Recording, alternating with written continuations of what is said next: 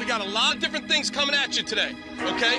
And I'm just sensing a little bit of a lull right now. F- that. We don't got time that. All right, let's go. Crank it. Crank it, Glenn Cross. Woo! Ladies and gentlemen, can I please have your attention? I've just been handed an urgent and horrifying news story. And I need all of you to stop what you're doing and listen.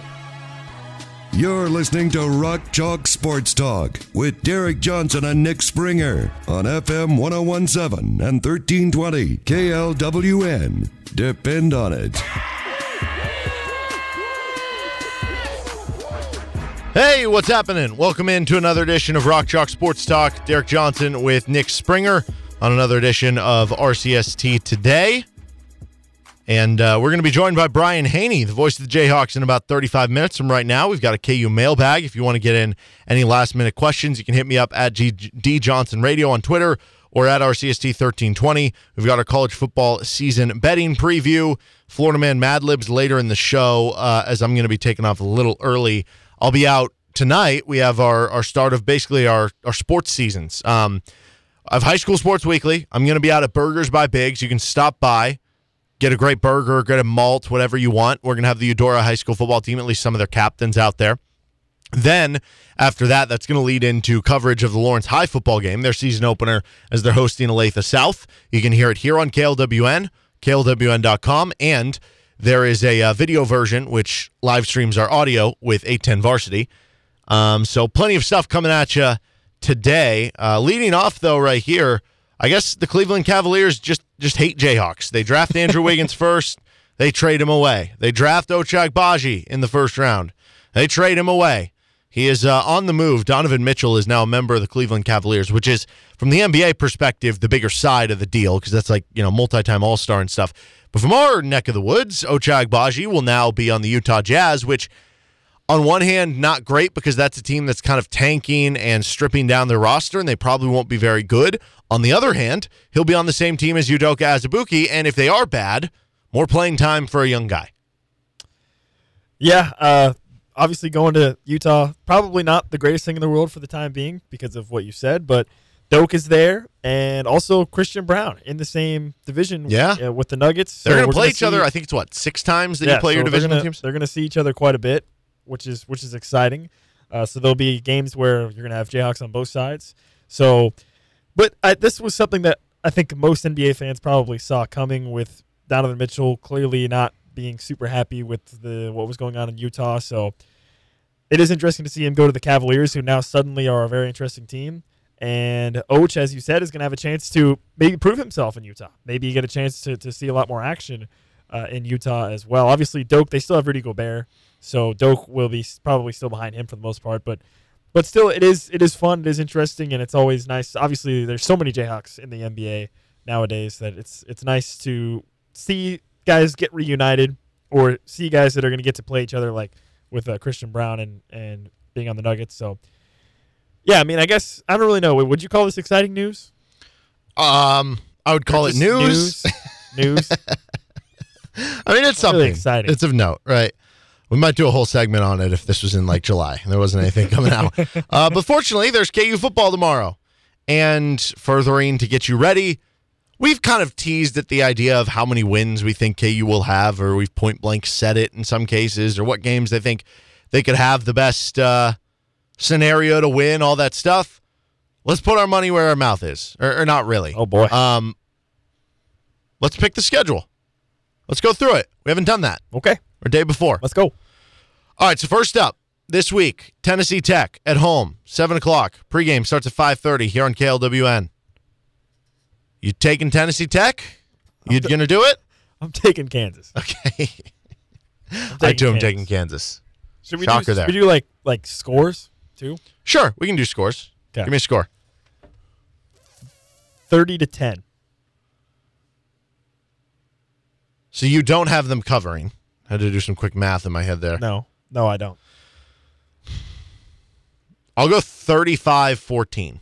I too do not have them covering, but Okay. both of us having them win by a sizable margin where it's not like too close of a game. Yep. Okay, so both of us have them 1 0.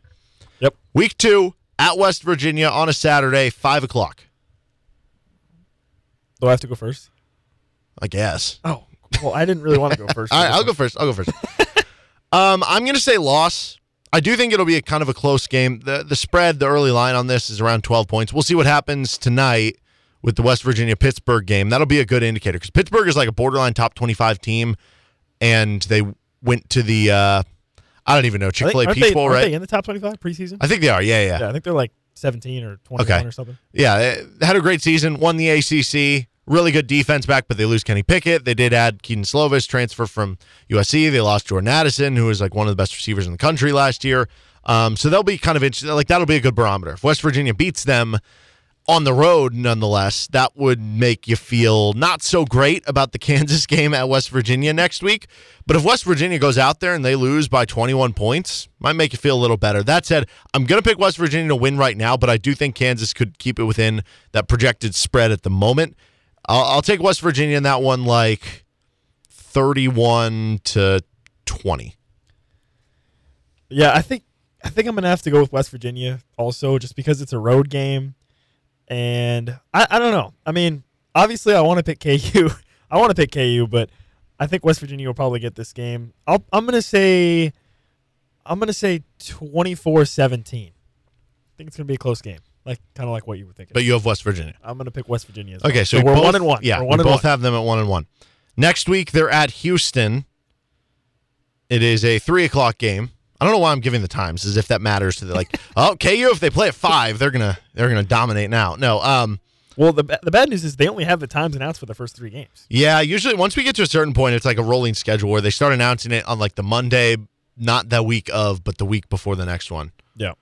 Which I don't like. Just give all the times for the damn game. Yeah, I don't, I don't, I don't understand the the secrecy of Uh. not giving times either. Doesn't make any sense to me either. Because like the the TV networks basically do like a draft and they pick what time slots they want everything. I get it to a certain standpoint because it's like you do want to preserve if there's surprise teams or teams that end up being better than you think that you want those in primetime yeah, like, slots. But yeah, like like when can't we do a little further ahead? like when KU seven and one against Oklahoma State? Put that game on on ABC. Okay, so you're picking them to beat Houston then. Will Kansas host college game day this year? That's what the people Ah. are asking. Well, they Uh, got listen. They got Oklahoma State and they got Texas at home. Those are two college game dayable games. Mhm. College college game day a, a bowl or I don't know. You know what I'm saying? Yeah. No, I, I don't think they'll beat Houston. Um, this feels like a game similar to Coastal last year, where I could see KU like hanging in there, and then maybe they just Houston just pulls away at the end. So I would in that game, I'll take Houston 41 21. Okay. Uh, I think I'm gonna have to pick Houston as well. I'm gonna say 38 to 17. Okay, so we both have one and two. Yep. Let's see if we can start get some differences here. Home against Duke. I'm I'm picking Kansas here. Got to got to pick them. Got to pick Kansas here. It's very scary if you don't. If you don't pick Kansas to beat Duke, You're yeah. You're saying one and 11. I think. Yeah, or best case scenario, you just hope they win one of the Big 12 games and they finish the same as last year. I'm I'm picking KU. I'm gonna say 31 to 27.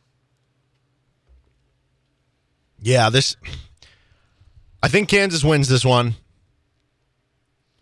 Would it be crazy for this game to be kind of like the Rutgers one in 2018? They just destroy them. They just destroy them, and Rutgers is just terrible that year. Like that could be the case for Duke. It was a team that wasn't very good the last two years, but they at least had some interesting pieces on last year's team. The team two years ago was was really really bad. Um, that team was like minus twenty in turnovers. But the team last year, like the quarterback, the gunner, I want to say Hoagland. No, Gunnar Hoglund's a first round MLB draft pick. Um, I don't know. Gunnar Henderson? Does that sound? No, that's, No, uh, that's- that's another Bal- MLB that's prospect. Baltimore Orioles I don't know. If you're named Gunner, you're in the MLB apparently. Gunner Holcomb. uh, Gunner something, whatever the quarterback's name was last year, he was like fine. Where do you rank Gunner as a quarterback name? That's got to be pretty That's high. a right? great name. Yeah, that's got to be pretty high. Great there. name. Yeah. Um, they had that good receiver like Jake Bobo. I want to say. Um, those two guys are both gone. I think they're both transferred away out of the program, and they're bringing in a coach who, like the previous coach with David Cutcliffe, was an offensive guy.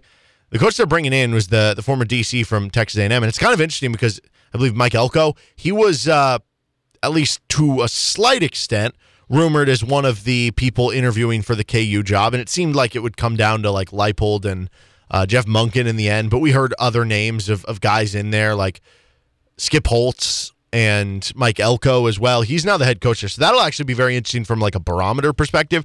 But yeah, I, I just don't think Duke is very good. I, I could see this being a game where KU just Just destroys just beats them down. So I'm going to take KU in that one. Actually, this is going to be the most optimistic I'm going to be along the way here. Okay. 45-17. How about that? That would that would be really nice. Yeah, it would. be really good. Okay, so uh, we both have them at two and two. Now we're back into Big 12 play uh, at home on October 1st against Iowa State. I am picking Kansas for this game. I think here's what I think. The Duke game is going to spark them a little bit. They're gonna they're gonna and they have a they have a three game home stretch, three consecutive home games. Duke, Iowa State, TCU, taking Kansas against Iowa State. I'm gonna say for the score, hmm, 28-21. Kansas, three and two, over 500. See, okay, I can't get out of my head what happened last year, and I know that doesn't matter. It's it's very different teams and everything. Um, I do think Iowa State is going to be better than than people expect this year. Over under win total six and a half, which I get. They were a seven win team last year, and they lost like everyone. So how could they be better, right? I think last year though things got a little stale for them. I think as much as Brock Purdy helped solidify that position, he was one of those guys that kind of like peaked early and then it never really like progressed from where he was as a freshman or sophomore, even though he kept having high expectations. I think the new quarterback, the Hunter Dekkers kid, I wouldn't be surprised if he puts up similar, if not better, numbers than Brock Purdy. And I think Iowa State's going to be a seven or eight win team this year. You're playing them in October. This is when like Matt Campbell goes off every year. Like seriously, no. Like until last year, like he had not like lost a game in October or something in his time with Iowa. State. Like it's incredible. here- here's the deal with Matt Campbell. You just said it yourself. Iowa State had their best team in program history Mm-hmm. ever with Matt Campbell, and he only mustered seven wins. Seven. I mean, I get what you're saying, but that's still a lot more than Kansas. Okay, but the, KU's that when KU had their their best team in program history, they won the Orange Bowl. So, So I- their okay, best, so their best, their most talented team in program history got them seven yeah, wins No, I, I get what you're saying, but under I, Matt Campbell. I think this is the discourse here with, with Iowa State. It turns into if anybody ever wants to compliment Iowa State, or if anybody ever wants to be like, "Hey, I think they could be pretty good this year," it's like, "Oh, but Matt Campbell's a fraud. He's overrated." it's like, it's like nobody asked. I, I didn't. I don't care. I, I don't care. Um. So yeah, I think Iowa State wins that game. I'll take uh, Iowa State thirty-one to thirteen. Um. Okay. Next one is TCU at home on October eighth. I'm picking Kansas again. Oh, I'm picking Kansas again. so you I have them told you four and two. They're going to beat Duke, point. and that's they're going to ride that for their next two home games against Iowa State and TCU. Kansas again against TCU. 27 Hold on, I'm, I'm entering the future. 27 to 23. This is the toughest one for me. I do have Kansas. Man, if I don't pick this one, who am I going to pick? Yeah, I guess I'll pick KU to beat TCU. October 8th, I'll take kind of a, a low margin of, of a game. I'll take, I'll go 30, 34 31 Kansas. Is that actually the exact score that TCU beat Kansas by last year? No, it's Uh, 31 28. Yeah. Uh, yeah, I'll go 34-31. Kansas squeaks this one out. So I have them at three and three. You have them at four and two. I just think it'd be a higher scoring game because TCU is going to want to run that like air raid. That'll be a big game for the Kansas DBs. Okay, uh, October fifteenth, you're at Oklahoma. yeah, I I really want to pick almost KU beat 'em again. I really year. want to pick them again. Why not? I, I think I'm going to have to pick Oklahoma though. Mm. I'm gonna have to pick Oklahoma. In fact, I, I actually, I think, in in my mind, this this could be like a come down to earth game for KU. They won three in a row, two back to back conference games at home, and then they just go to Norman and, and Oklahoma kind of resets them a little bit. I'll say Oklahoma forty five to twenty. Yeah, I, I agree. Based on last year too, where it's like, oh, we slept walk into that game. I feel like Oklahoma will very much have your attention this year. I will take Oklahoma fifty-two to twenty-one in that one. So I have them at three and four. You have them at four and three at this point. Yep. At Baylor on October twenty-second. So here, here's the bad news. The two teams that KU has struggled with the most in the Big 12 are back to back here Baylor and Oklahoma State. Mhm. I think it could be rough. I'm going Baylor. I'm gonna say Baylor wins like 55 to 17. Yeah, this has been the one where it's it's been really really ugly here. Um, I'm trying to pull up the past games, but like the closest that KU has gotten in some of these games is not so much. So you had the meeting last year is 45-7. Year before 47-14, then 61 to 6, 26 to 7, 38 to 9, 49 to 7, 66 to 7, 60 to 14, 59 14, 41 14. Hey, 26 to 7 though. Yeah, there was that one in there. KU couldn't do anything offensively, and then Pooka had like one long run, and they they got a touchdown or something. um, yeah, Baylor's Baylor's gonna win that game. I don't even know what the score. Uh, forty-two to ten, something like that. Okay, I have three and five. You have four and four. You get a bye week, then you get Oklahoma State at home on November fifth. I think I again. I think I got to pick Oklahoma State. I just have to. Got to pick them. There was the one matchup between the two where Tyreek Hill returned the touchdown, and that like won them the game. It was, let's see, 2014. They won 27-20 on that kick return touchdown. There was also uh, 2012. It was 20 to 14. but It could. It'll be closer. I think. I think they're gonna. You know, they're gonna take their beat downs from Baylor and Oklahoma. They're gonna have a bye week to reset. Come back home against Oklahoma State. I think it's gonna be a closer game. I, I'll, but Oklahoma State's going to win. I'm going to say 38-28. Oklahoma State wins. I'm gonna go 41 17 Oklahoma State in that one. Okay, so I have three and six. You have four and five. Now you're going at Texas Tech in Lubbock on is- November 12th. This is the big one. This, thi- if KU's four and five, this is like the Super Bowl at Texas Tech. Must win. Because if you win, then you can taste bowl eligibility. It's right there. I, I'm I'm picking them. Why not? Okay. Why not? I'm picking them. All right, so you have it at five and five. I'm picking Texas or KU. 35 to 21. See, the Texas Tech game is the one to me that I have like zero read on. KU has played Texas Tech close of late. You had the uh, the the win a couple years ago in Lawrence. I think that was 2019. Yep. You had the near victory in 2020, even as, as bad as that team was, 16-13 last year. Obviously, it was it was ugly at home on homecoming for that game. You also had the game um, down there. I don't know. There's been some like They got beat pretty badly the last year, right? KU did, yeah. Yeah. So I don't really know what to do with this. You have a new coaching staff at Texas Tech. Um, I think KU keeps it close, but I'm not going to quite pick them to win. I'll take Texas Tech 28 21. Texas at home. Can they beat them again? You have one win like- away from I- eligibility. I feel like I'm okay. First of all, I want to give a shout out to Mr. Bithawk on Twitter because we were talking about him one one day and we couldn't remember. I thought it was Pixel Hawk. no, it's Bithawk, but his Oh, at okay. is Pixelhawk, but his name is Bithawk. I'm pretty sure. Anyways, we were talking about him last week or whatever, and neither one of us could remember his name. And then he tweeted at us that we didn't know his name, so I felt bad. So now it's like seared into my brain. I know who this guy is now, and he has him going nine and nine and three. I'm at five and five right now. I mean, why? If I'm at five and five, why not go seven and five? I mean, I'm I'm already here. Why not? Hey, we had Matt Llewellyn in earlier this week, and he was he was showing me the path. He said, "This is how we're he- getting to nine signed, and three." He signed a paper. Yeah, I have it up in Yeah. my office. Yeah. with You- the with you- how they're going to get to nine and three. So So, I I don't know if I can pick Texas, or I don't know if I can pick KU to beat Texas or not. Like, I don't know if I can do it. It's at home. I want to pick KU so badly, but I think it'd be even better if KU's five and six going to Manhattan I mean, only if they win. to get the bowl game. Yeah. Um. so, I hate to say it, I'm gonna I'm gonna take Texas. I'm going to take Texas as well.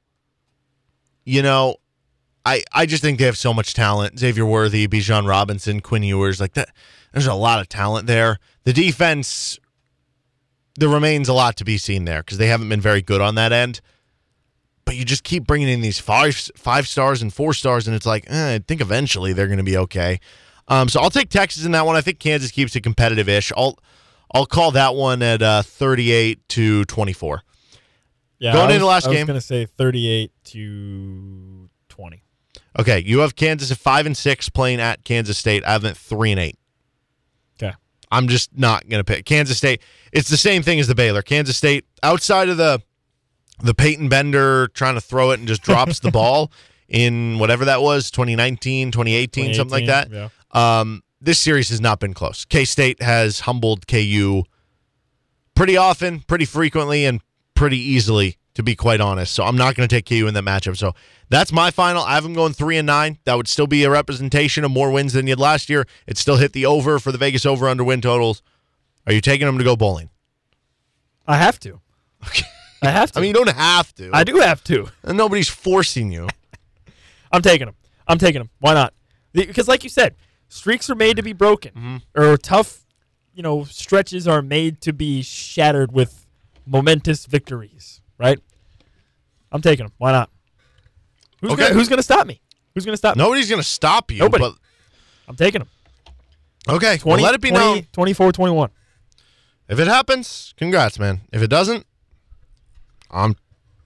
I'll point back to it. I Are we, will. are we going to the bowl game? Oh yeah, for sure. Okay. Hopefully they go to like the Hawaii Bowl. and We get the company to send us out there. There you go. All right, we're going to take a time out here. When we come back, we got some KU audio to share for you. Brian Haney, the voice of the Jayhawks, is going to join us in about 15 minutes. You're listening to Rock Chalk Sports Talk on KLWN. Depend on it.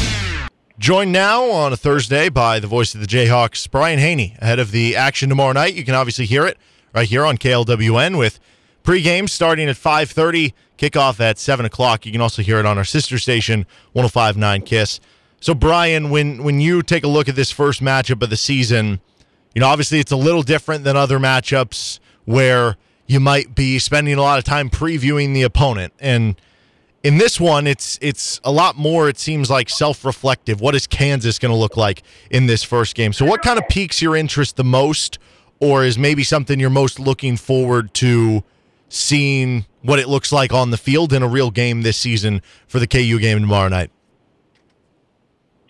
Great question, and I think it's a pretty easy answer for me.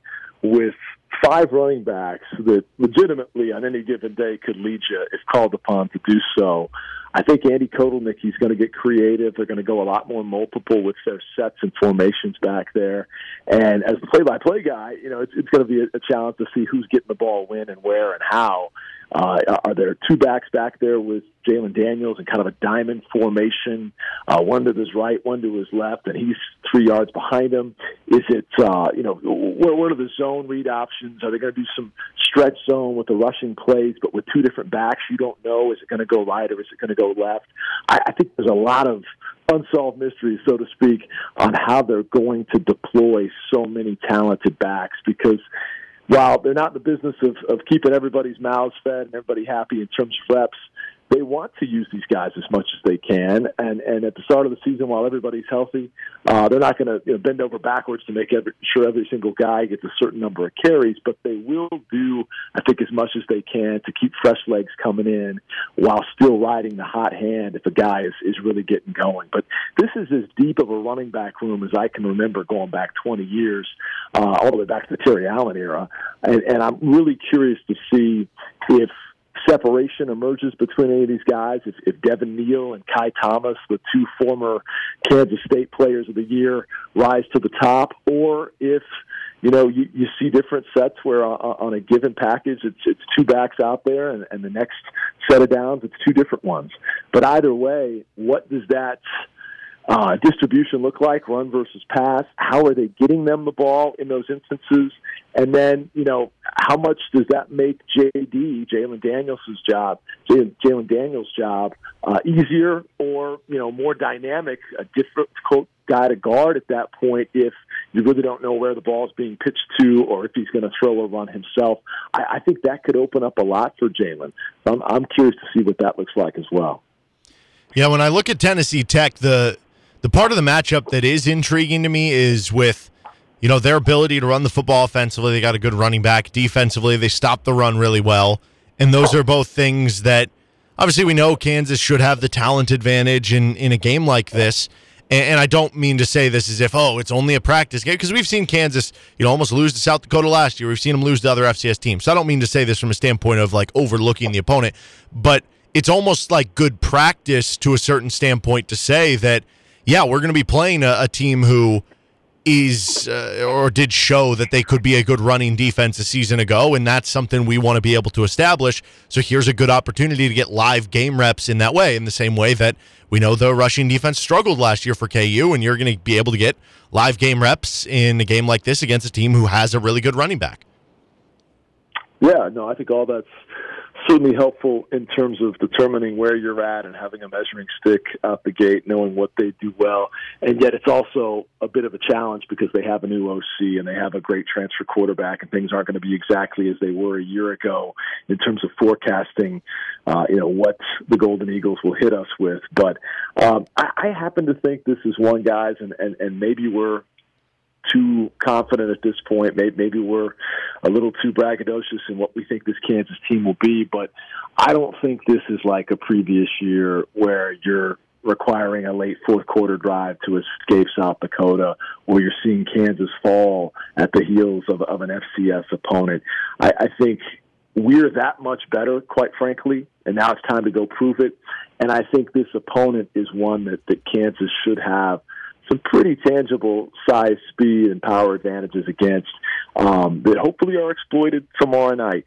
And again, not trying to set the stage for disappointment or over the optimism, you know, type takes here on a Thursday, but there's excitement and buzz around this program for a real reason. I mean, this was a top 25 transfer portal class for a reason, and it's been added to since those rankings came out. Now, 14 guys coming in, uh, you know, almost half of which could wind up starting for Kansas here in the first couple of weeks, and those that aren't starting are pushing guys within their position group that's making those starters even better. I mean, I think about linebacker in particular and you know, how much better is Gavin Potter and Taiwan Berryhill because you got Craig Young and Lorenzo McCaskill coming in, pushing them, forcing them to be better each and every day. And obviously, Rich Miller leads that group now, being named a team captain.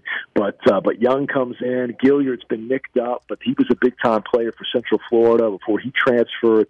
And it's iron sharpening iron where that culture of competition that Lance Leipold said 16 months ago he was setting out to create, we're now seeing the fruits of those labors. And so um, maybe I'm too bullish, maybe I'm overly confident, but I feel like we are so much better and so much deeper at every single position group outside of receiver that I expect this to be a FBS, FCS, show them who Big Brother is, and and and you know, lead this game wire to wire, win it emphatically going away, hopefully get your starting quarterback out of there halfway through the fourth, and feel good about where you're at heading up to Morgantown in week two. That's that's just kind of how I, I see it, and we could be wrong because you never know in week one of college football, especially when the competition has changed things schematically and brought in a new signal caller and all that at quarterback.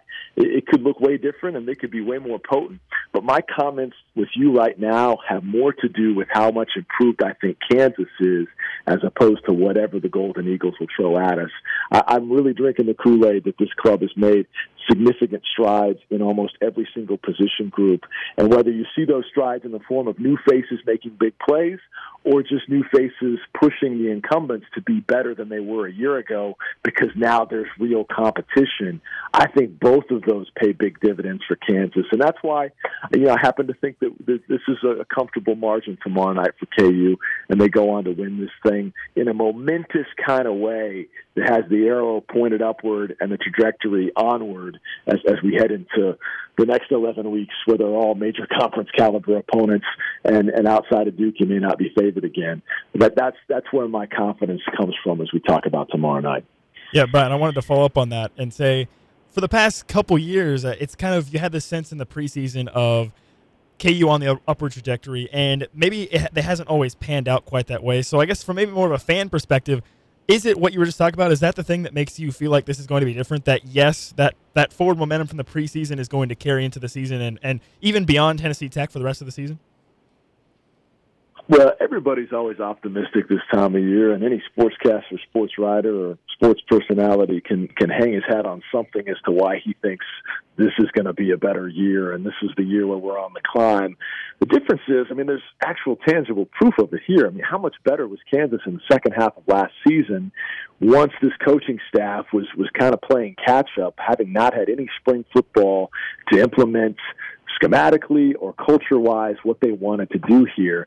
Finally, by mid-season, they were catching up on on the entire spring that they missed out on, and it's no coincidence that that's when we played our best football. I mean, nearly beat Oklahoma. Everybody talks about the win in Austin, but we nearly knocked off the Sooners here in Lawrence, and same could be said with the TCU game, the West Virginia game. There were so many examples of, of the, the green light kind of coming on for these players you know, the, the messaging was starting to click and, and momentum was starting to be built. And not coincidentally, you also had a quarterback uh, catch fire down the stretch that, that when you've got that position hitting on all cylinders, it's amazing how other things fall in line with it.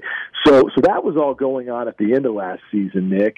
And then you go out and you bolster the roster in the ways that I just described with an outstanding recruiting class of experienced, you know, tried and true. They've hung their hat on the field, not just in four or five star rankings as high school players. These are guys that have started D1, in many cases, major conference college football games.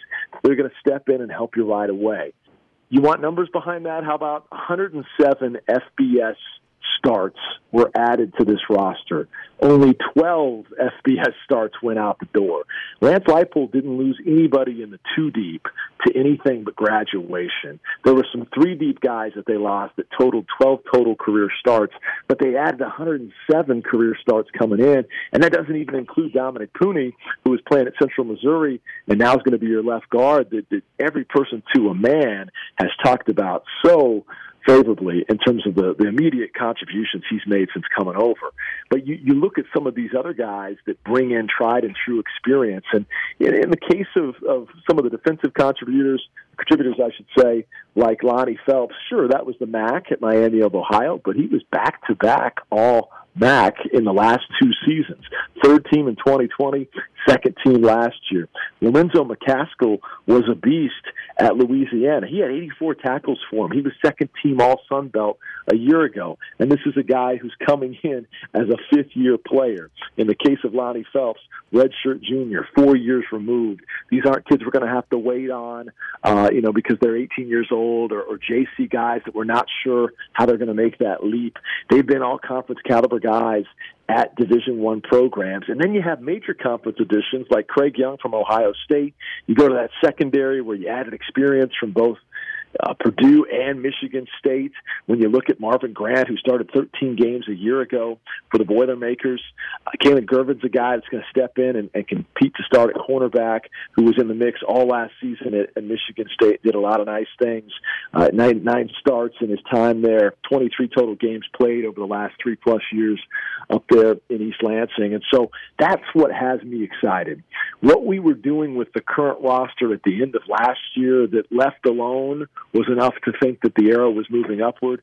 But then the addition of, of 21, 22, and 23 year old kids that have played it at a high level that are now making us even better heading into the future. You take those two factors and add in you know, full additional off season now for the first off season, a full spring with this staff, with the culture points that Matt Gildersleeve is, bringing to the mix. He's so much more than a director of sports performance. This is a guy that's doing leadership training, that's that's really setting the tone for what Coach Leipold and the rest of his assistants expect from these guys in terms of individual buy-in and leadership. You've had a full off season of that now. So add all these things up and tell me you don't feel better than how we felt 12 months ago when Leipold had been on campus for three and a half months. And, and yeah, you know, practice looked different and it was more organized and we had a couple new faces we were excited about. But 12 months later, now you got real on the field tangible proof of progress you can point to from October and November last year. Now you got 14 new faces added in in the portal class that was ranked 21st in the country. Now you got a full year of that messaging and that culture cultivation that I think has to pay dividends.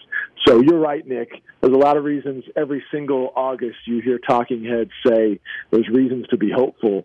But I think these reasons that I just spelled out for you are a little bit different than what you'd have in a typical year, and that's why maybe my confidence level is even higher than you've heard it previous years. Well, Brian, I uh, I have a new little uh, I guess bit segment or something that, that I want to do with you here, and maybe I should have prepared you for this, but it's called Name of the Week. So whether it's a KU player or a player name on the opposition that week, I, I would love it if you could pick out what what player or a, a name that pops off the page that you've maybe had to lo- put a little extra uh, work into into what the proper pronunciation and, and, making sure you get it right on, on game time tomorrow? They got a few uh, on, on, these uh, Golden Eagles offensive and defensive charts. Uh, nothing that you know was 17 syllables long like we had a few years ago with a New Mexico State basketball player, but uh, thankfully, the toughest ones aren't going to be names that you would say on a regular basis. Like they've got a, a backup left tackle, David Ojeniquero. Ojeniquero uh, I don't think I'm going to be doing much play-by-play of the backup left tackle, so that one's okay. They got a return man, Quavell Thornton. I've never seen the name Quavell before this year. Uh, I also have return man Gyron Gilmore. I don't see many Gyrons, but uh, but yeah, it, this one's pretty easy. I think it'll get tougher as we get deeper into the season, but that's one thing we always take pride in is making sure we get those pronunciations, not just to where we know how to say them when we're reading them, but when you can say them quickly in, in the heat of the moment when it's got to fly off your tongue, you know, just as the action is unfolding. And thankfully, I don't think this is going to be the toughest week, but I'll look forward to that segment on future weeks, and I'll take uh, special care in, in uh, pulling up some some really good names when we get them. I just think we're getting off a little bit easier here in week one.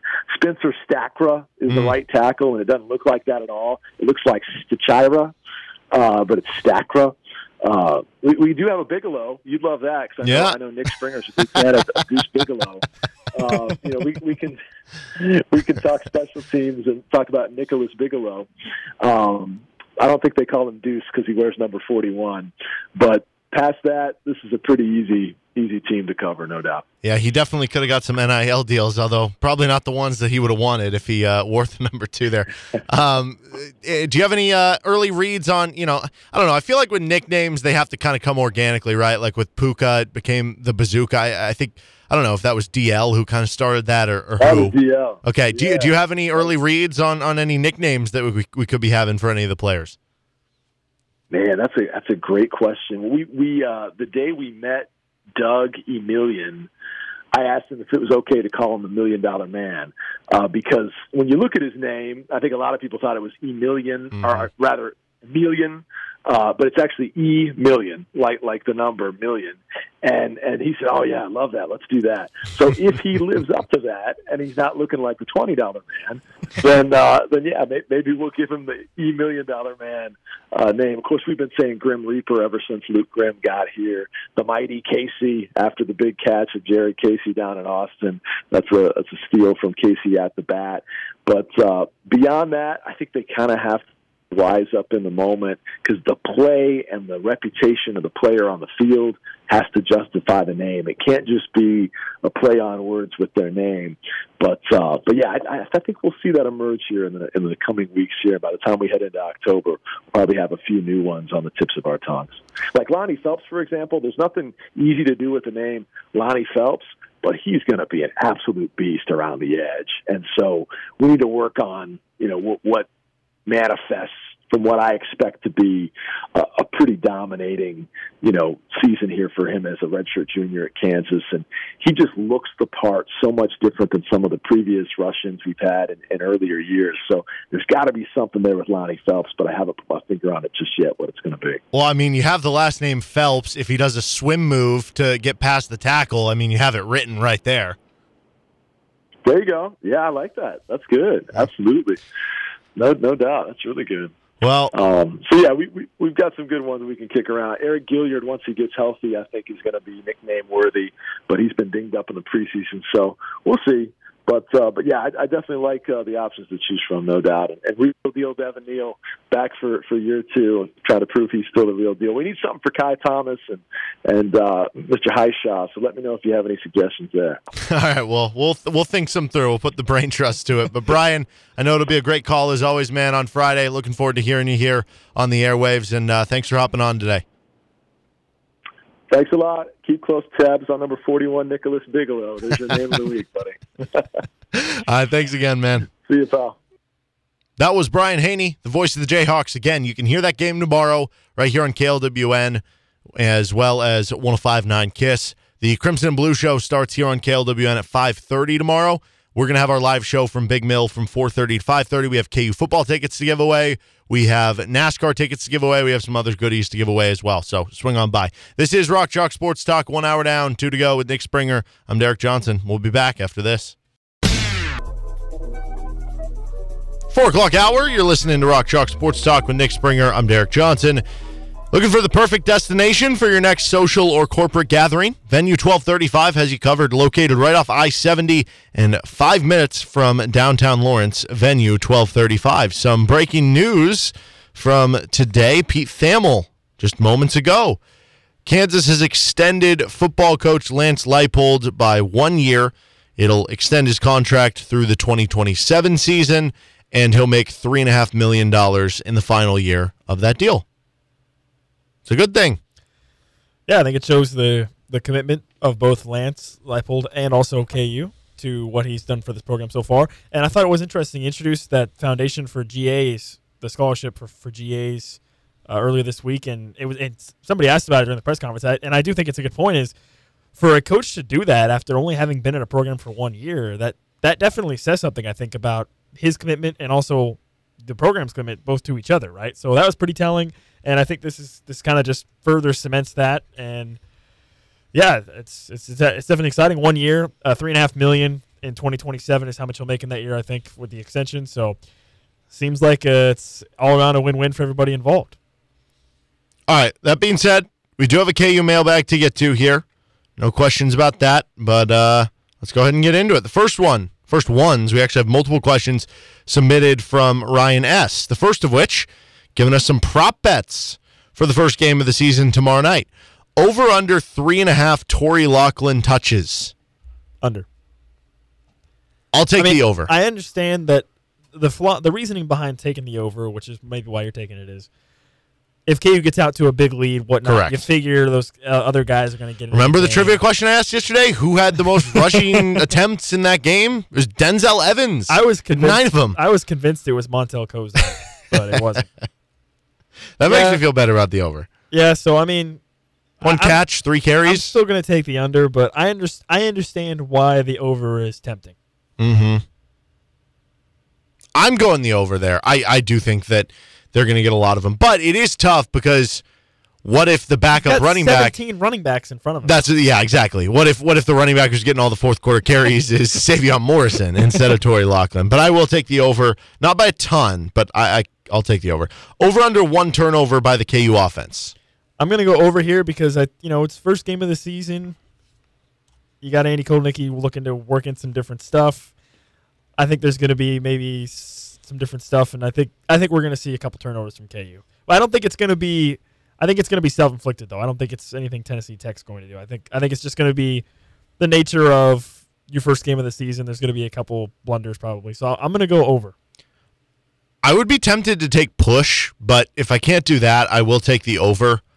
I think that's more likely. I, we saw Jalon Daniels throw three picks in the three games basically that he played last year. That'd be one a game, right? And then if you have a, a, fumble or like you said, first game of the season, something weird happens. Yeah, I mean, imagine imagine they're trying to run like some RPOs or some mm-hmm. option stuff and drop fumble, a ball. yeah, something like that. So I I think it's possible that you could see two turnovers. Over under one and a half Jared Casey swag moments. I have an important question. Okay. How are we defining swag moments? Uh, you know when you see what's, it. What's your definition? So, like, obviously, the Texas two point conversion is a swag moment. I mean, okay, it wasn't yeah. anything like like it doesn't have to be a play where he's like high stepping to the end zone or something like that. I, I would say that the uh, remember the one handed catch he had against TCU. Yeah, that's a swag moment. No, I, I, yeah, I didn't he have that. actually like two one handed catches in that game? Like he had one on like a little out route, and then I could have sworn he had another on like a touchdown or something. I don't okay, know. So we're so it's we're operating off of the almost you know it when you see it basis, mm-hmm. basically. Even if that's the premise of the the definition of swag moments, I'm taking the over. Why not? Hmm. This this is this is that bet that you're like, you know what? Over. Why not? Yeah. Well, I mean, again, like you can you can kind of twist it whichever way you want. Like if Jared Casey comes in there and he just pancake blocks That's a someone, swag moment. Yeah, I agree. That's definitely a swag moment. So I I think I'll give it to you. I, will take over. I mean, just by him being there is a swag moment, honestly. So he starts out with one. Then you only need a half yeah. of a. Then you only need a half of a swag. yeah, he just begins with one to start with. Uh, over under seven players with a reception.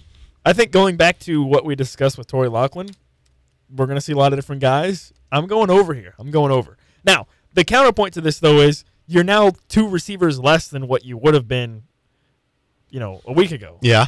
So You have a lot of tight ends and running backs. two less guys that could catch the ball, but you do still have a lot of running backs, a lot of tight ends, and I, again, the general sense I'm getting is we're going to see the running backs utilized in a lot of different ways. Mm-hmm. So I think we could definitely see those guys all getting catches.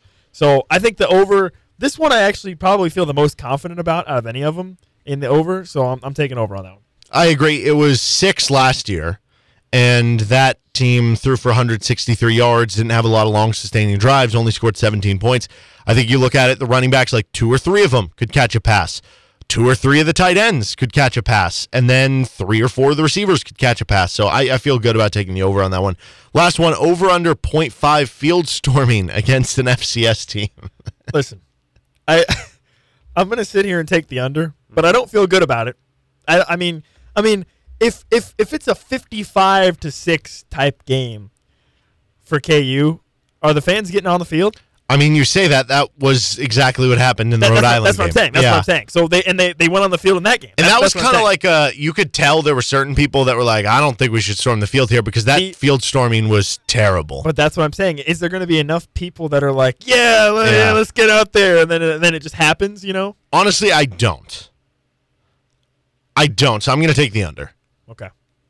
Okay, we're past field storming against an FCS team. Mm-hmm. We think. Okay, this one also from Ryan. If you both, so myself and you, Nick, had to play on this year's KU football team and had to be a starter, what position would you play, and how would your addition affect the season win total? I mean, zero. So does this have to be like offense defense? Because remember we had that discussion Oh. last week where I was going to be a long snapper.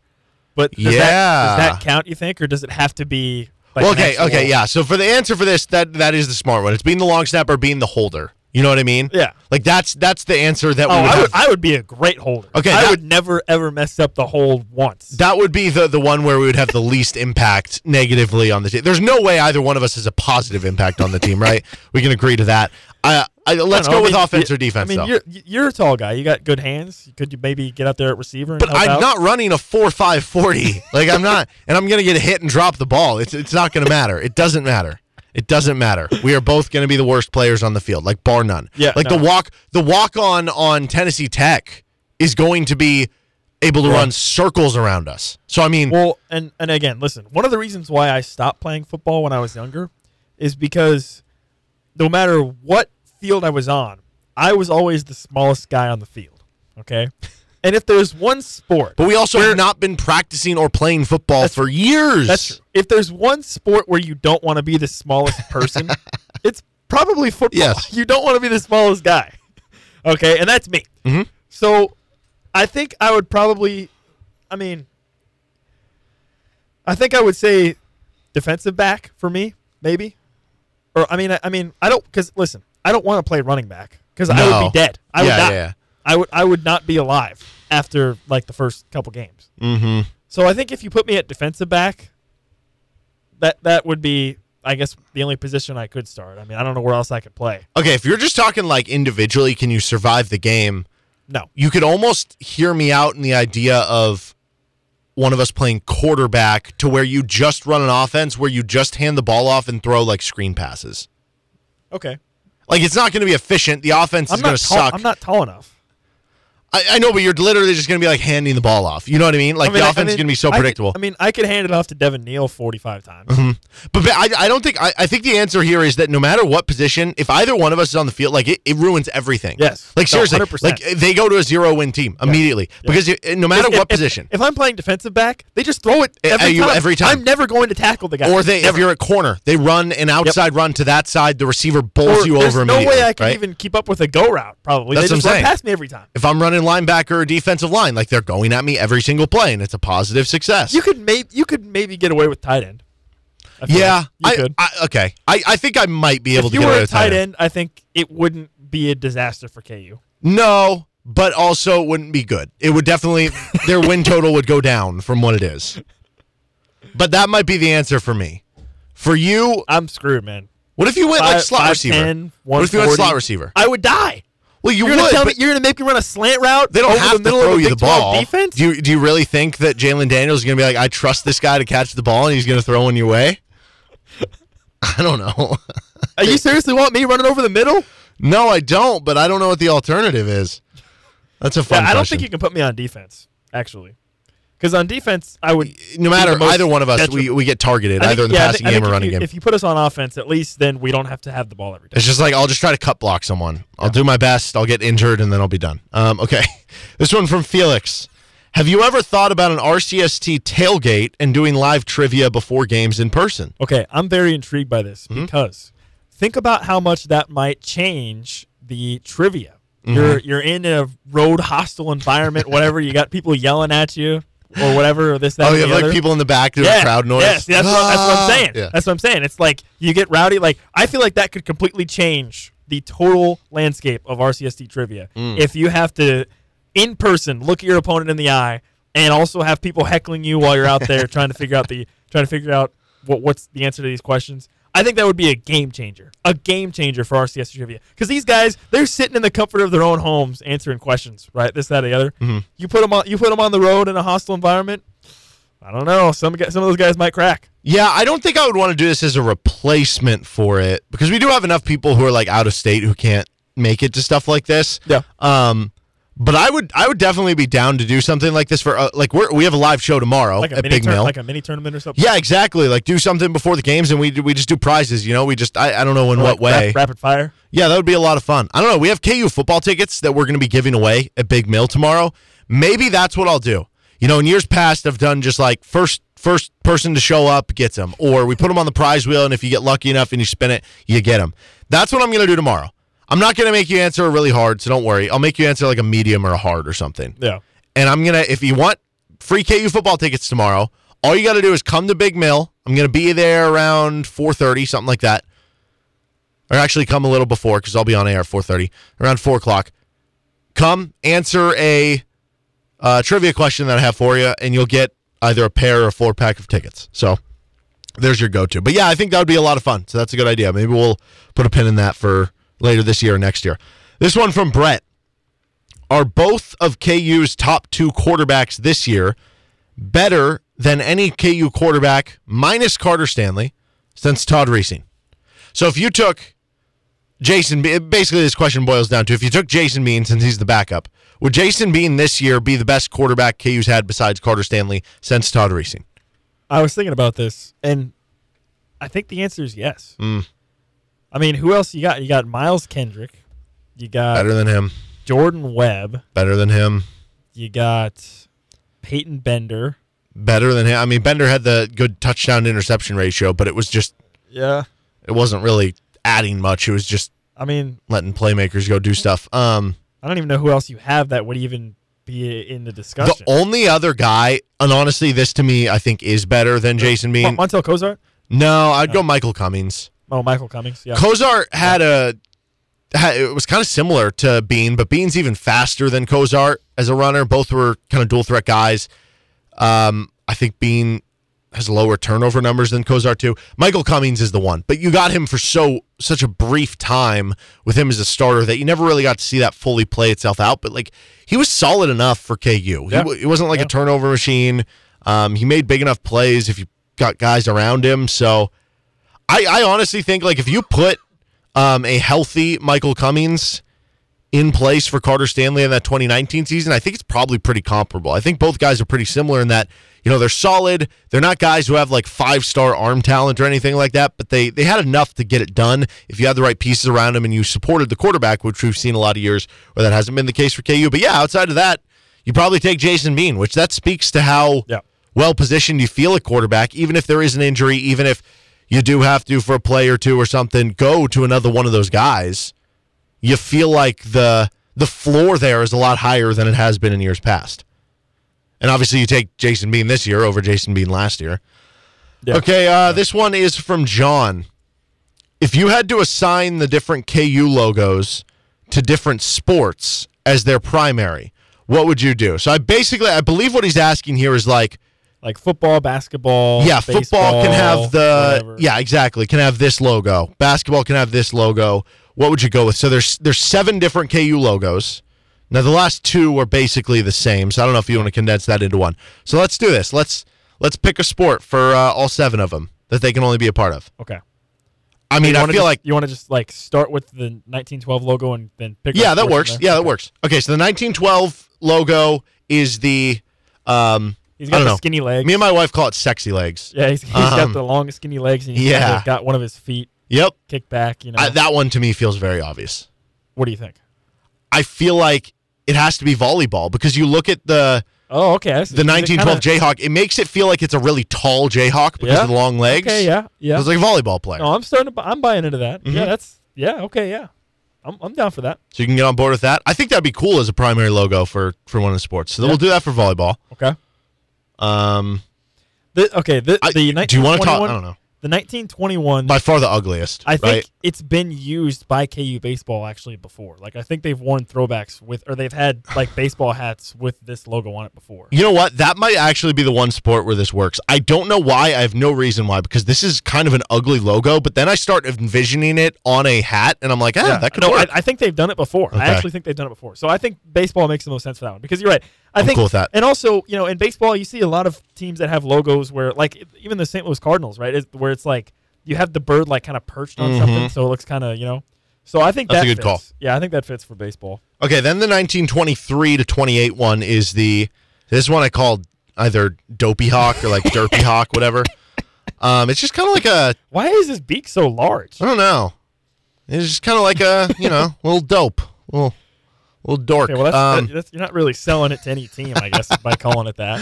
I don't know who to pick for this one. This is this is maybe the hardest one. Let's see.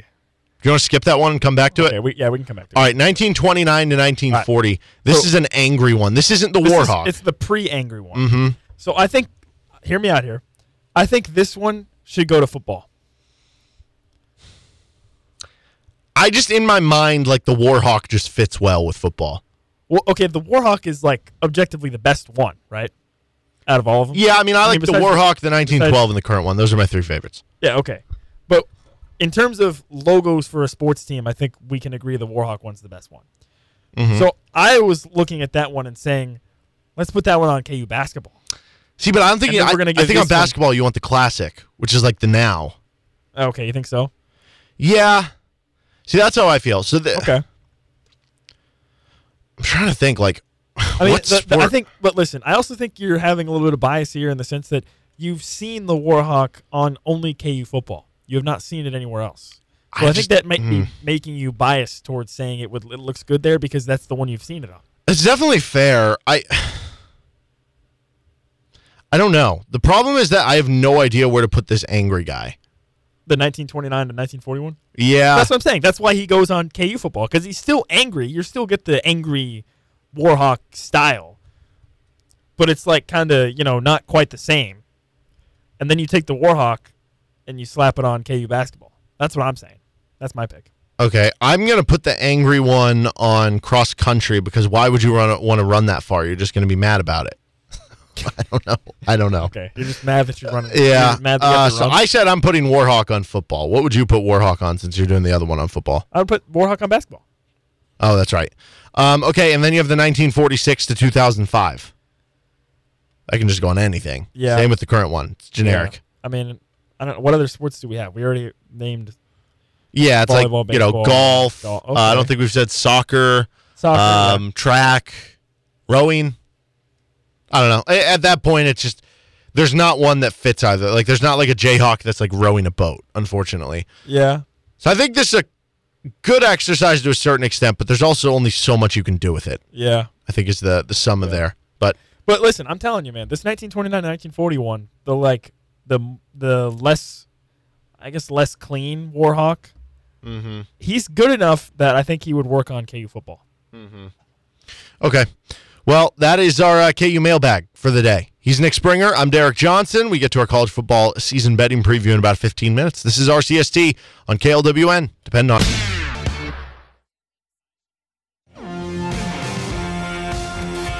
Welcome back in to Rock Chalk Sports Talk. DraftKings Sportsbook is in the Sunflower State, officially opening up today. And uh, I know a lot of people signed up using code KLWN to get your $100 in free bets, and one lucky customer going to win a $100,000 free bet. Um, a lot of people haven't had it go in their account yet.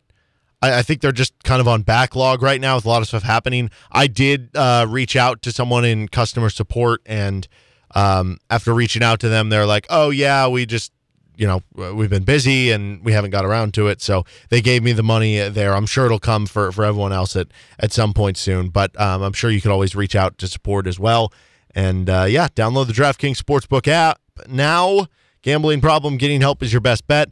Call 800 522 4700, 21 and older, physically present in Kansas.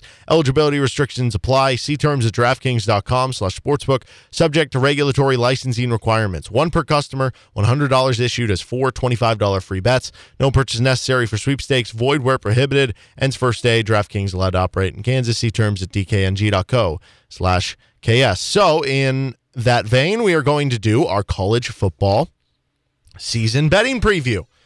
What we have here, we're going to pick our favorite. Doesn't necessarily mean who we think's going to win the conference, but when you add in the odds, it becomes more of a fun conversation about how much do you view who you think's going to win, maybe straight up, versus the value of the added odds in there. So we're going to pick the ACC winner, Big 12, Big 10, Pac 12, SEC. We're going to pick the AAC as well because it's it's kind of a tier above the other group of fives, but it's also still kind of a tier below some of the power fives. Uh, and then we're going to pick, you can pick whichever other group of five you want to pick a winner. We're going to pick the Heisman. We're going to have our playoff picks, and we're going to have our national championship winner as well. So let's start in the ACC. The ACC, the favorite is Clemson at minus 125. Everybody else is 5 to 1 or higher. Do you want to go with the favorite, the most likely, or do you want to try to find some value there? I'm going to go with North uh, with North Carolina State because mm-hmm. they have a great quarterback coming back. Their odds are 650, which is still pretty good. And I, I, I think we had this discussion previously when we were doing our breakdown of different conferences. Like Clemson, I mean, obviously they're kind of a cut above everybody else, but also they weren't very good last year offensively. There's still some questions. They lost Brent Venables. He's not their defensive coordinator anymore. I think there's some questions there, and they're maybe not as not on as sure of a ground as they've been in the past in terms of being just above everybody else. So I went for more value, North Carolina State at plus 650. I like that a lot. And there is, it, okay, it makes it a little tougher because they're in the same division as Clemson. But the counter to that is that they don't have to play Clemson in the ACC exactly. title game. All they have to do is get, if they get to the title game, they might get somebody much easier. Right. So maybe even if you lose to Clemson, if you get in a three way tie and maybe you win the tiebreaker, or if you do beat Clemson in the regular season, you don't have to beat them twice. Yep. So that's that's super helpful. Um, I am gonna go. I, I was tempted to take Miami at plus five fifty, um, but because Pittsburgh's odds are so much lower at plus eight fifty, I think they're outside of Clemson gonna have the best defense in the ACC, and then I think that they should have enough offensively. They should be a good running team that they could be interesting to me if Clemson doesn't figure out their offense at all. I'll go with Pittsburgh at plus 850. I think there is some value in Miami, NC State, Pittsburgh, even North Carolina at 16 to 1 as any of those teams to possibly win the conference. But I'll uh, settle on Pittsburgh there. How about in the AAC, the American Athletic Conference? Obviously, Cincinnati won it a season ago. Who do you like this year? The way I decided to structure my picks was I picked a couple ones that I was like, okay, I'm really confident this is going to work, and then a couple just crazy ones for value. This is one of the ones where I just picked because I'm confident this is how it'll go. And I picked Cincinnati at, at plus 210. They're the, fav- they're the favorites. I'm, I'm pretty satisfied with that pick. I mean, I think that's pretty good odds.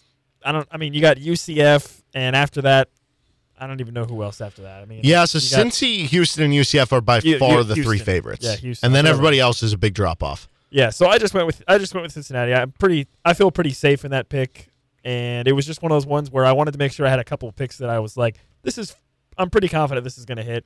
This is one of them, so I went with Cincy.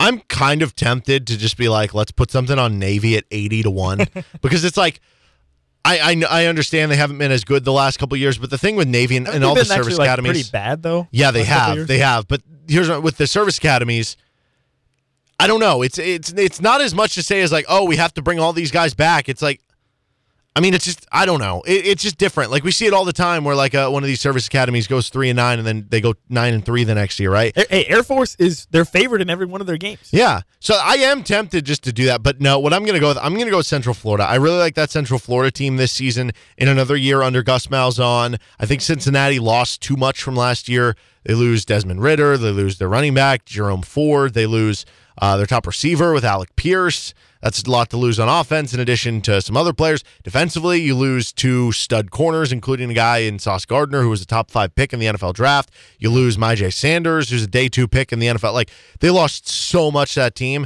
I, I think they're going to be closer to a you know eight or nine win team. Like, still a very good, very competitive team. But I kind of think Houston UCF is going to be the the title game. I don't know if it's uh, divisions or what, but those are to me the two best teams in the conference. I'm going to go with UCF. How about Okay. the Big 12? Big 12 is kind of weird this year. So who are you going with there? It's kind of weird. I was looking at the odds and trying to decide what I wanted to do. I I I just couldn't sit here in good conscience and place real live actual dollars on K State to win the conference. I just I just can't do it. I just I I'm sorry. I'm sorry. Am I mm-hmm. I just can't do it. So even though they have great even though K State has really good odds, I think, I decided to instead go with Baylor at plus six fifty. I, I know that they lost a starting quarterback, but Blake Shapen apparently is is still has a pretty good arm, and I I don't trust Oklahoma State. I don't trust Oklahoma. I don't trust Iowa State. I I think K State's a pretty good pick, but I'm not. I can't do it just because of who I am. I'm going Baylor. I, This guy just changed his pick, by the way. We for all I haven't said it on air. you haven't said it on air, but I'm looking at the I'm looking at the laptop here. You just changed your pick. Oh, you didn't have to open the curtain up. Hey, I'm Um, just saying, the guy that was caping for Iowa State. well, they're my second pick. I just, off Iowa State. to be clear, I was between Oklahoma and Iowa State. I typed up Iowa State before, you know, a couple hours earlier, and I was like, I like the the odds there, and I still do at eighteen to one. Um, but I kept going back and forth between, well, I think Oklahoma's going to win the league, but Iowa State just has way better odds, and so I'll probably waffle on that again. But Iowa State would be my favorite value bet here at eighteen to one. Oklahoma, I just think I think Oklahoma could start a little slow and then finish like nine and three. They get hot once they learn the system with Brent Venables. They have, I think, the best quarterback in the league with Dillon Gabriel. They still have like really good weapons around him.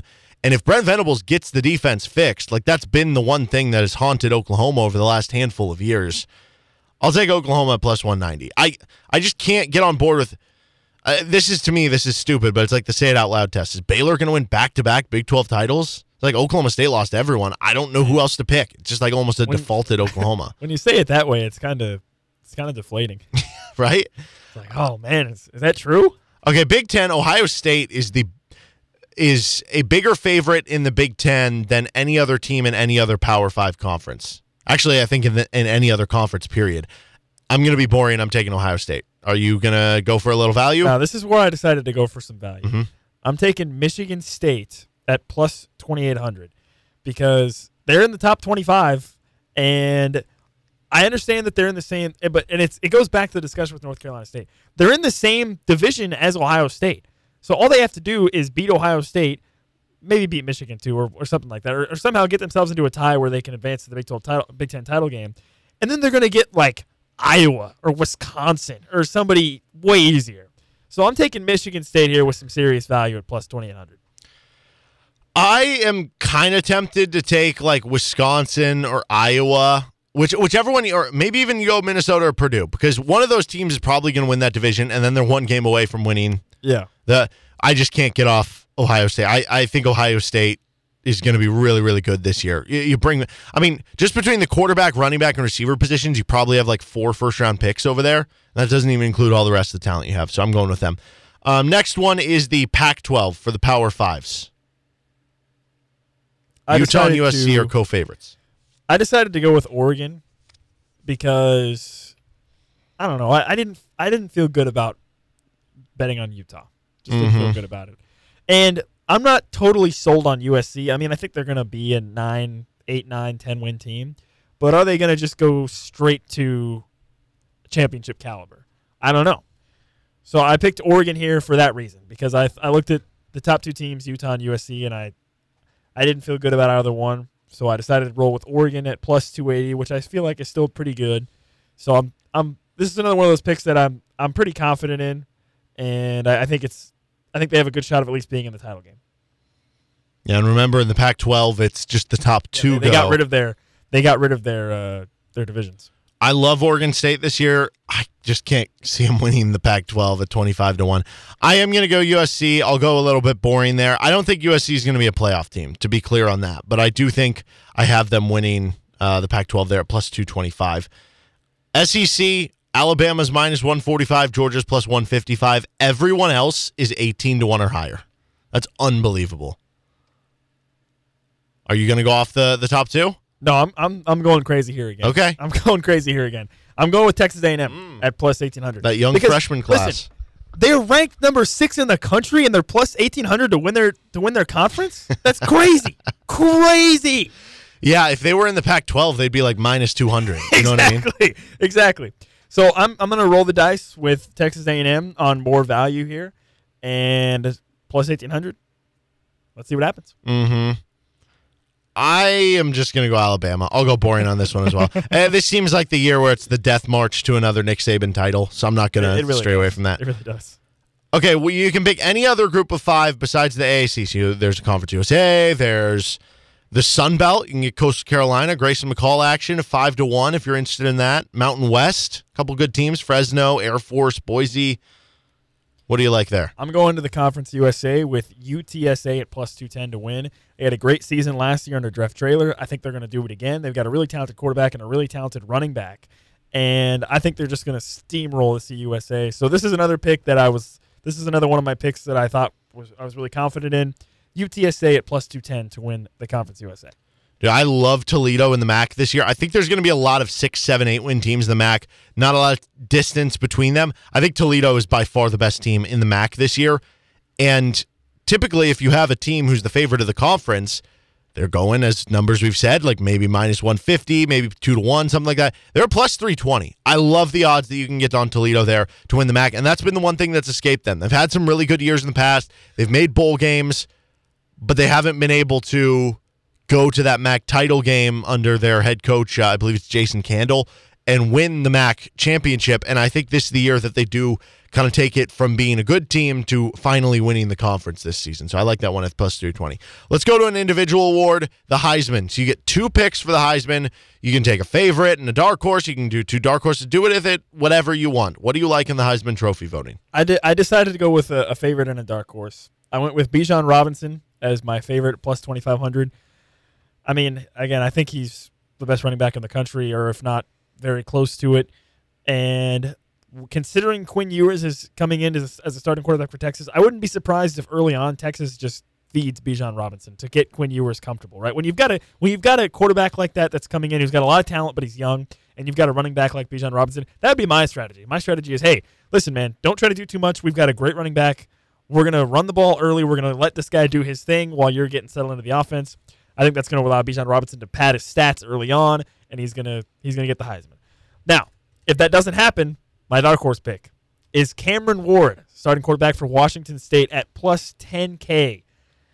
This is a, a really your guy. great value pick, I think, because I, I covered this guy for two years at UIW while he was in uh, San Antonio at FCS UIW. He goes to Washington State. His head coach from UIW, Eric Morris, is offensive coordinator. He's got that. One of his star receivers also came with him to Washington State. And this is somebody that has the talent, especially against Pac 12 defenses, to throw for 4,500, 5,000 yards. Uh, so this is my dark horse pick. I think he, he it's possible he just could be putting up so absurd numbers that he has to be in the conversation.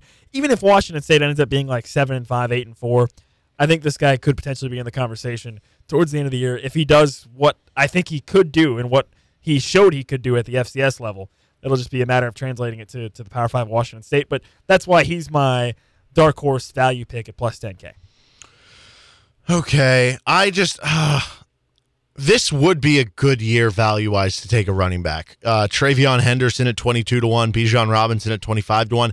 I just I I can't philosophically get on board with the idea of betting on a running back.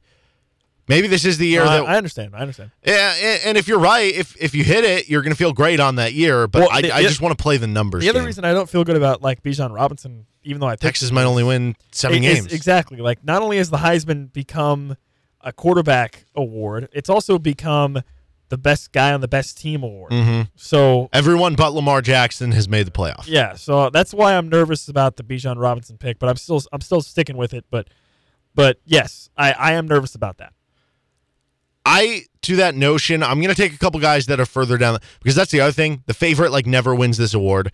Uh, guys never repeat, so that basically would toss out the top two guys this year. So you could, I guess, go uh, to the third guy on the list. But I don't want to go with Caleb Williams. That just feel I don't know. I, I don't feel great about that. So I'm going to feel like this is more of a uh, off the board type of year, or a lower uh, kind of guy year. Maybe if you could get the backup Clemson quarterback somewhere, that would be interesting to me. He's a five star number one quarterback prospect, comes in.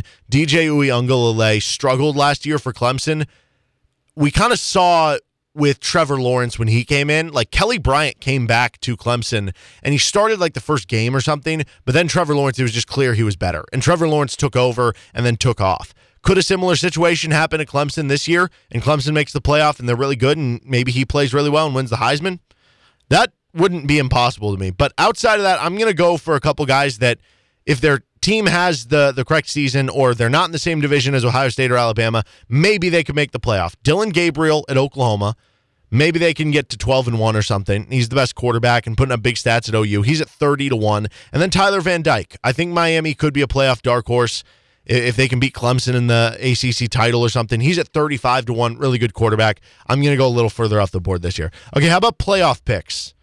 Who are you going to take to make the playoff? Again, this doesn't necessarily guarantee who you think is going to be in the playoff, but Yeah. with the Uh, odds and everything. I'm taking Bama minus 270, Mm-hmm. Ohio State minus 265, and Georgia minus 115, which I guess is kind of boring. And then kind of my flair pick, my for fun pick, Texas A&M plus 700. I think that's pretty good. Yeah. So I'm taking Texas A&M. And to be clear, you're not saying you think three teams from the SEC will make yeah, it I don't in. You're think just all four. odds. Yeah, I don't think all four of those teams are going to be the playoff teams. I'm just saying I think those are like Texas A&M again. That's just odds pick. I Mhm. think that that's kind of where I'm at with those. Is just again, I kind of went crazy with some of my conference picks, so I decided I needed to get some more better, some more picks I'm confident in. so that's what I went for the, with the playoff. I would be tempted to take OU around four to one. Um, I might even be tempted to take like a. I didn't see a line for this, but a BYU line on there if it was like 20, 30 to one, something like that.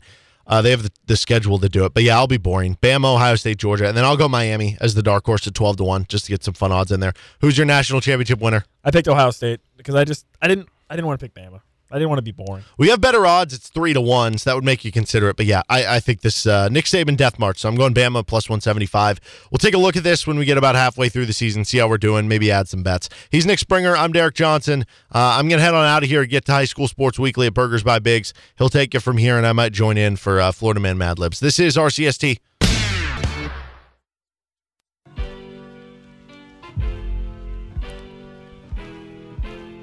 This is Rock Chalk Sports Talk here on 1320 KLWN. I'm Nick Springer, and right now we have Florida Man Mad Libs, which is my favorite segment of the week.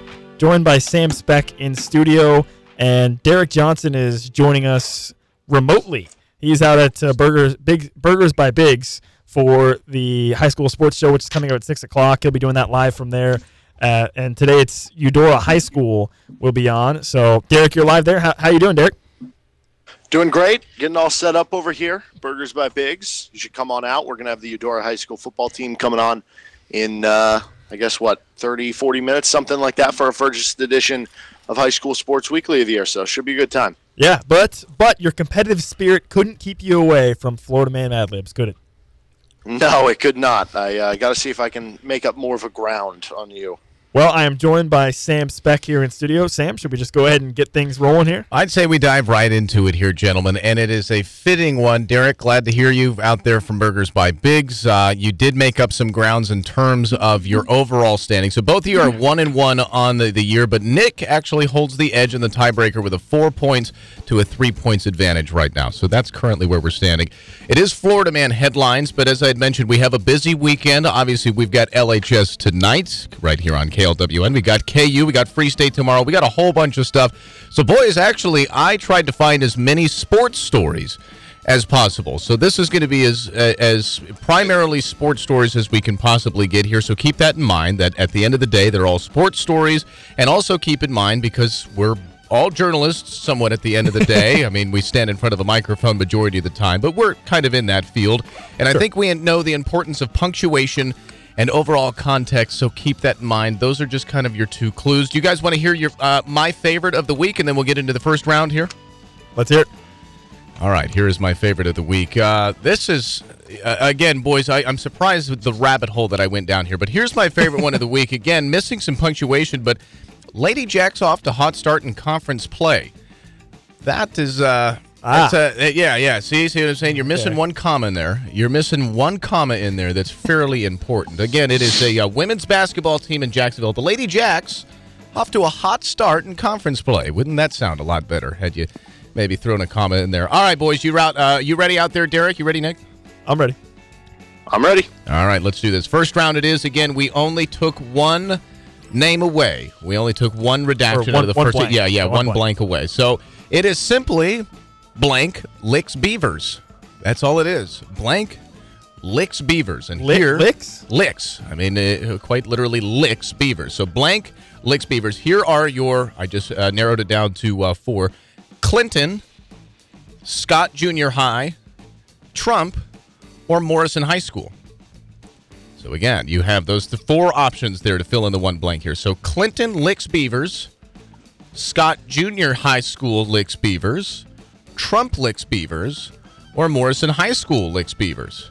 I'm gonna go with Morrison High School because I think this is like a, this is like a I don't even know Oregon.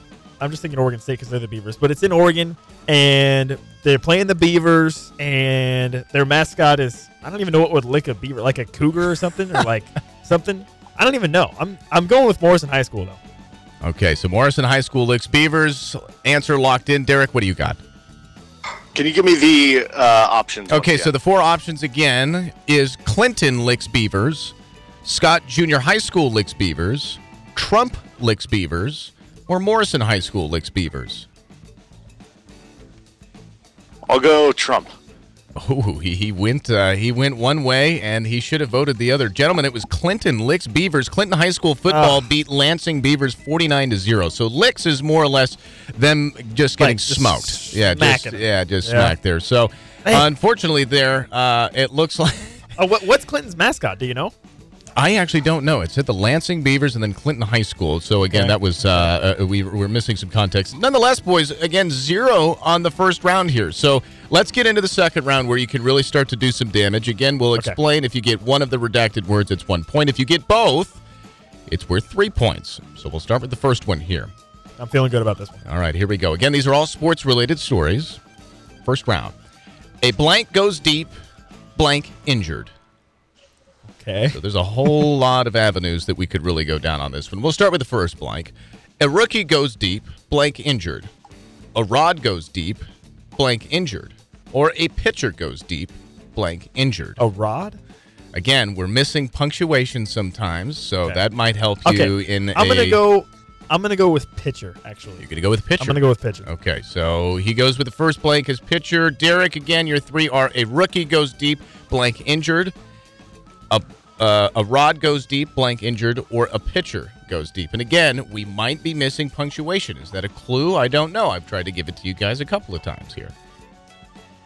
So you're saying it's supposed to be like a rod goes deep. Ooh, I see where you're starting to just to think here. Is that your answer? Is that where you're going to go? Yeah. all Yeah, right, okay. all right. I, so I he'll, that he'll out go about with rod. five seconds too late. Yeah, yeah, he's going with Rod here. So uh, it goes deep, blank injured. So the second blank is either Wang was injured, hand was injured, or the finger was injured. So a blank goes deep, blank injured. The second blank was Wang, hand, or finger is injured. Nick, uh, what are you thinking, or who wants All to right. go first? I'm gonna go with finger because I went with pitcher for my first blank. So I think it's a pitcher goes deep, but as he swung, he hit his fingers Hmm. and he injured his fingers, and so he could not continue to pitch in the game that he was pitching in. I So see he was a pitcher. He comes up to the plate.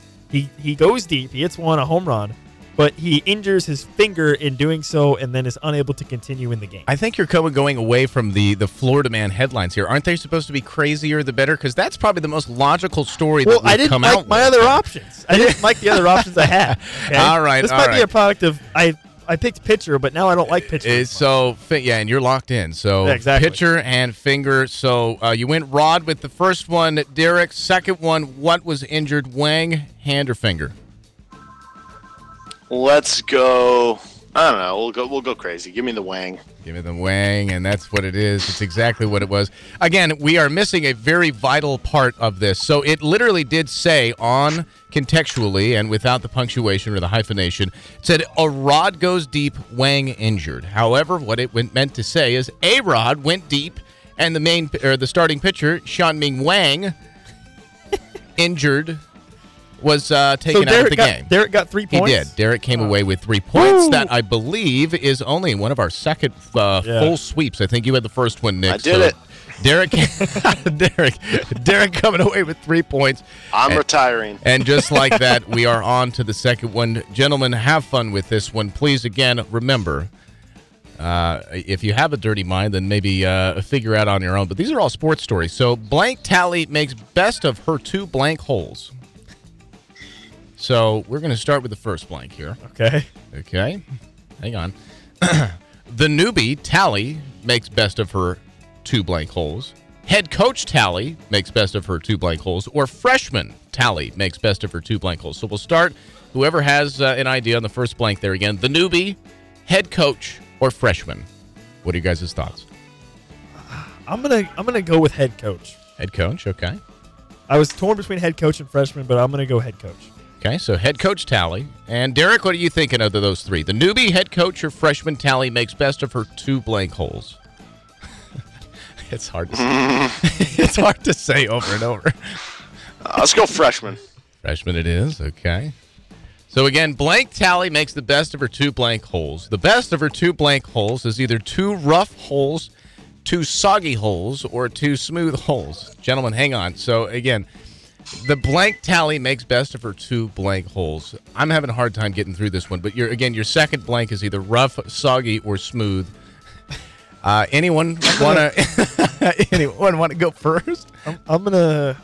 This so I think it's I think it's a golf thing. You're think this is correct. a golf headline. Yeah, it's a golf headline. So I'm already regretting picking head coach because I don't think that's correct. But I think it's a golf headline, and I'm gonna go with soggy because I think whoever it was, uh, maybe it was the head, maybe it was the head coach Tally. I'm gonna go with soggy because she hit two balls in the water on two conse- or whatever two consecutive holes. That's what I'm going with. All right. So we I'll got soggy. soggy on one, locked in on soggy. Derek uh, of rough, soggy, or smooth. What did Tally make the best of her two blank holes with of those uh, Yeah. adjectives? I, I don't think it's smooth. I think rough is the good play on words there for golf. So that kind of makes me think that one, especially with what you were saying with like the play on words and stuff. But also, I almost wonder if that's too obvious with golf. Um, so let's go soggy. Going with soggy. All right. And look at this, gentlemen. Two in a row, Derek. You got the whole There entire thing. I like this. Freshman Tally makes best of her two soggy holes. However, in terms of context, Nick, you nailed it. Freshman women's golfer still won the tournament after two difficult water-bound holes. There we go. And I knew it as soon as we got further into the headline and I had picked head coach. I realized I was wrong, but we can't change it obviously. Yeah, yeah, So you're just- locked in. You did I- come away with a point, I- though. exactly. I was, in my mind, I was like, you know what? I can't get rattled by my first half mistake. I still got to get a point out of this, and I'm glad I did. Derek I'm with another Derek with another three point there. Nick with one, so he did come away uh, at least chipping away. Uh, here's the final one, boys. This is uh, it's kind of more to make you think a little bit because again, it could go down many other avenues. But here's the final one: a Mother's Day gift that's sure to blank her blank. So we got a lot of avenues that we can go down on this one. Okay. I, I, I know. Oh, I- boy. Right. Believe me, uh, the second I put in sports headlines, the the rabbit hole I went down was actually a lot more creative than just putting Florida Man headlines in. It was pretty amazing. But nonetheless, a Mother's Day gift that is sure to blank her blank. We'll start with the first blank. Is sure to make, destroy, or tickle her blank. Is short. A Mother's Day gift is sure to Make, make, destroy, destroy, or tickle. or tickle her blank. Okay. I think make is too obvious. Mhm. Destroy doesn't really make a lot of sense. So I'm going to go with tickle. Tickle. Okay. I'm going to go with tickle. Derek, what are your thoughts? I've heard the saying "tickle your fancy," so I'm gonna go with tickle. All right, tickle your fancy, Okay. and uh, This is and bad though, because then if, if that's the right answer, I can't make up any points. If it isn't, well, if tickle your fan, well, it could. I mean, we'll see when we get to the second Okay. one. So you guys both guessed on tickle, so I'll just use that for the first blank. A Mother's Day gift that's sure to tickle her blank, tickle her pink, tickle her laugh, or tickle her smile. Oh boy, I don't like any of these options. It's uh, you guys chose this avenue. I didn't. I didn't choose the first word. You guys So, decided on tickle. We got so pink. pink, laugh, and smile. A Mother's I Day mean, gift I- that's sure to tickle her pink, laugh, or smile. I guess. I guess. I think based off of the tickle selection, I think laugh is probably my best bet here for it to make sense. I don't know if that's the right answer though, so I don't know if I want to pick laugh.